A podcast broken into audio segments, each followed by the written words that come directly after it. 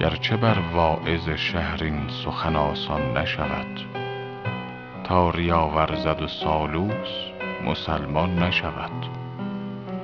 رندی آموز و کرم کن که نه چندان هنر است حیوانی که ننوشد می و انسان نشود.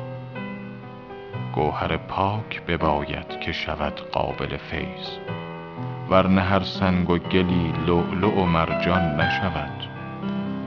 اسم اعظم بکند کار خود ای دل خوش باش که به تلبیس و حیل دیو سلیمان نشود.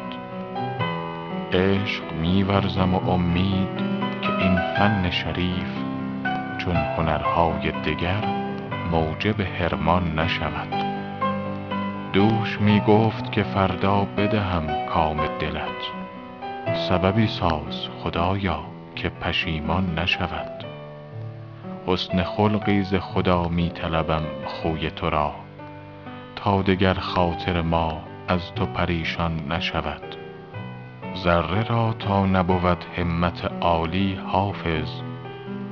طالب چشمه خورشید درخشان نشود.